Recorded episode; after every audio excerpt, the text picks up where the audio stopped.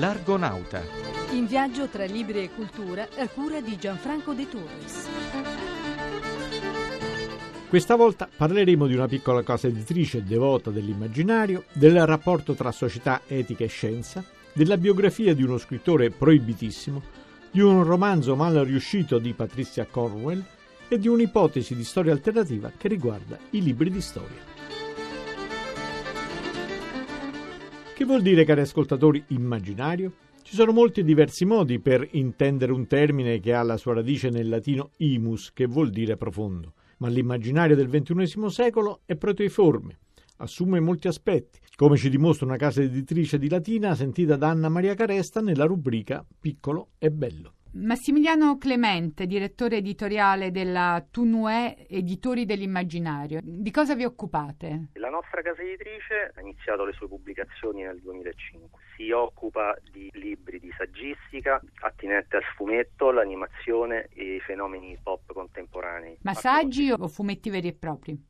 Abbiamo due comparti editoriali, la saggistica per la quale siamo leader in Italia per quanto riguarda questi temi avendo un catalogo molto strutturato e eh, il fumetto con graphic novel di autori italiani ed internazionali. Molto Giappone, con i manga, eh, titoli come Japan Horror oppure Gothic Lolita, la nuova moda delle ragazze giapponesi. Sì, noi al momento non abbiamo pubblicato nessun fumetto giapponese, nessun manga, ma saggistica inerente il fumetto, l'animazione e eh, gli aspetti contemporanei della società giapponese. E chi legge questa saggistica? Un stratificato, c'è l'appassionato di fumetto che vuole approfondire le sue conoscenze, ci sono gli studenti universitari, c'è il semplice curioso, l'appassionato di temi sociologici. Avete tanti concorrenti perché il fumetto va alla grande. Sì, sono scese in campo anche le grandi case editrici. E come ve la cavate? Facendo sempre del nostro meglio per presentare storie in grado di conquistare i lettori.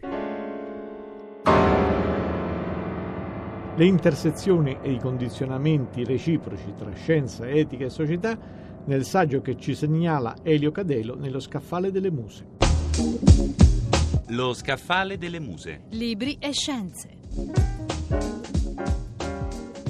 Le scoperte scientifiche nell'ambito della genetica e della biologia sono tali che permetterebbero, in via di principio, di poter intervenire sulle diverse forme di vita a piacimento, anche se oggi non siamo ancora giunti al punto di poter curare le malattie genetiche o di poter modificare il DNA di un vivente, cambiando così il suo destino, non possiamo escludere che le prospettive prossime e future siano proprio queste. Da questo punto di vista è importante ragionare quindi sulle finalità della ricerca scientifica scientifica e delle sue applicazioni, ma anche sui limiti entro i quali le scienze biologiche e la genetica devono operare in accordo con le finalità etiche e filosofiche della società. Per questo segnaliamo il volume curato da Fabrizio Rufo dal titolo Laboratorio della bioetica pubblicato dai DS Edizioni che raccoglie numerosi scritti, tra i quali quelli di Giovanni Fornero, Mirko Grmec, Sebastiano Maffettone, Carlo Alberto Redi, Stefano Rodotà e molti altri che si interrogano su un aspetto fondamentale della questione, quale deve essere il ruolo della scienza nella società attuale.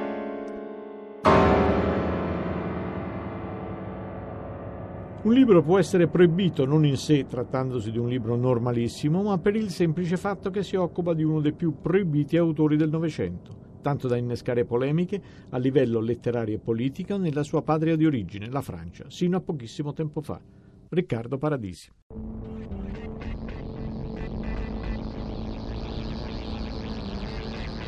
All'insegna del libro proibito.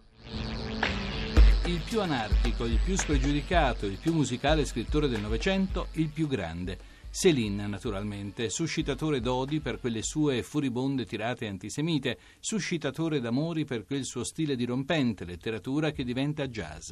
La migliore biografia italiana su di lui è Louis Ferdinand Céline, Gatto Randagio, Mursia, di Marina Alberghini, francesista dell'Università di Firenze. Lavoro monumentale di oltre mille pagine, ora riedito, che ha il pregio e il coraggio di riscattare Louis Ferdinand Céline dall'inferno in cui si è fatto rinchiudere da solo.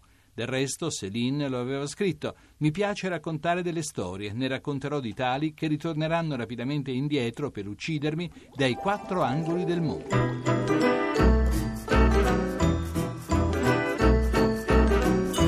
fondo del mar, nel fondo del mar, nel fondo del mar, nel fondo del mar, la foca barbuta sempre piaciuta che è solitaria le piace cantar.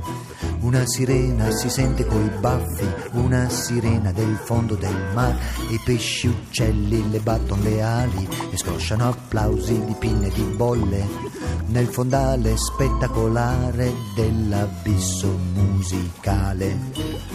Anche i grandi scrittori fanno flop e sbagliano un romanzo, forse perché costretti a rincorrere sempre la loro fama. La stroncatura di Simonetta Bartolini. L'arco e la clava. Stroncature da vicino e da lontano. Da tempo Patricia Cornwell, inventrice di Kay Scarpetta, l'anatomopatologa di origini italo-americane, vittima della celebrità e della necessità di scrivere a getto continuo, aveva partorito romanzi deludenti. Poi è arrivata quest'ultima avventura dell'anatomopatologa, titolare di un centro di medicina forense, di una nipote stile Rambo in gonnella e, dopo un lungo fidanzamento, ora titolare anche di un marito ex profiler dell'FBI, oltre naturalmente all'indispensabile poliziotto un po' pasticcione ma fedelissimo. In linea coi tempi, quest'ultimo romanzo si intitola Autopsia virtuale Mondadori Editore, ma è una delusione. Il lettore fatica a seguire gli spericolati contorcimenti psicologici narrati in prima persona da Che Scarpetta, tanto che a un certo punto viene fatto di chiedersi come mai sia così famosa e professionalmente quotata se non capisce nulla come ci dice. Scanso poi avere una incredibile folgorazione finale che non si sa da dove arrivi e che naturalmente risolve il caso con buona pace di tutti, tranne quella del lettore pentito di aver perso tempo a leggere un romanzo così inutile.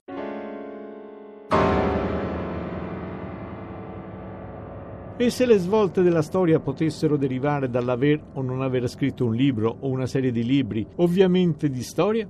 Di questo tema che ci riguarda molto da presso si occupa il nostro professor Marco Cimmino. Le svolte della storia. Se le cose fossero andate diversamente. 2011. Se Giampaolo Pansa non avesse scritto i suoi libri sulla guerra civile. Di solito un libro di storia la storia la racconta, in alcuni fortunati casi un libro può anche modificarla. È il caso di quel fenomeno epocale che sono stati i volumi dedicati dal giornalista Pansa alla guerra civile italiana. Molto se n'è detto, nel bene e nel male. Sono stati accusati di essere una bieca operazione commerciale, di avere copiato a mani basse altri libri, di voler pescare nel torbido. La verità è che se Pansa non li avesse scritti, il muro tetro ed opprimente della Vulgata sarebbe ben solido e senza crepe. Oggi le vestali della correttezza storiografica potrebbero ancora fare spallucce con disprezzo davanti alle mille denunce delle atrocità partigiane e deterrebbero un potere assoluto sul racconto della nostra storia contemporanea. Senza Pansa, che piaccia o no, la nostra cultura sarebbe più povera e ancora legata ad una intollerabile mafia storiografica. Pansa ha di fatto dato voce ad una storiografia silenziata dal potere, ha fatto in altre parole una rivoluzione, senza sangue e senza eccessi. La rivoluzione di un uomo per bene che persegue la verità, anche se va contro la sua stessa cultura politica. E senza questa pertinacia saremmo ancora fermi alla grande bugia. L'Argonauta è giunto in porto, Gianfranco De Turris vi saluta cordialmente, vi dà appuntamento domenica prossima ricordandovi il sito internet www.radio1.rai.it e la vostra elettronica argonauta-rai.it. A risentirci. Io, la vispa printil dal caschetto malizioso. Nettuno si gettava ai miei piedi implorando chiamami Nunu.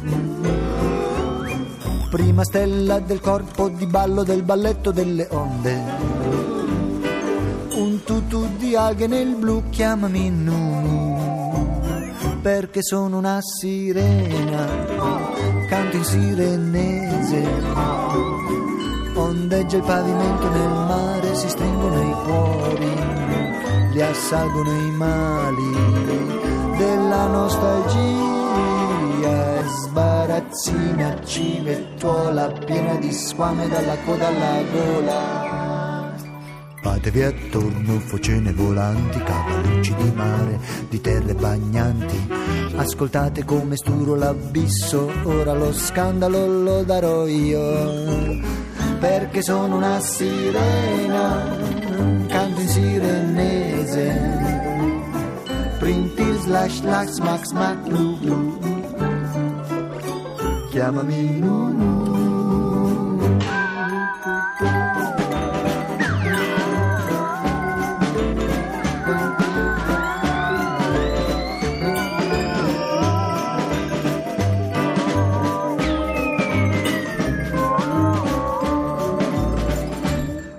Printil sei finita in taverna In esilio da cracker e krill. Sei finita a guadagnarti la birba Tra le biffe, i lenoni playboy E i papponi del porto ti tengono Alla lenza di grog e di skunk. E mi ubriacano a furia di spritz E mi ubriacano se faccio le biz Bell'ufficiale buttiamoci a mare voglio tornare, squamata a brillare, ma che non lo sappia il capitano, testa di morto, o a tutte e due finirà il collo torto, finiremo con lui tra gli scogli a schiamare, qua, qua, qua, affondate con me, non è proprio un verso da sirena in sirenese. Printi slash slash max mac blu blu. Sono una sirena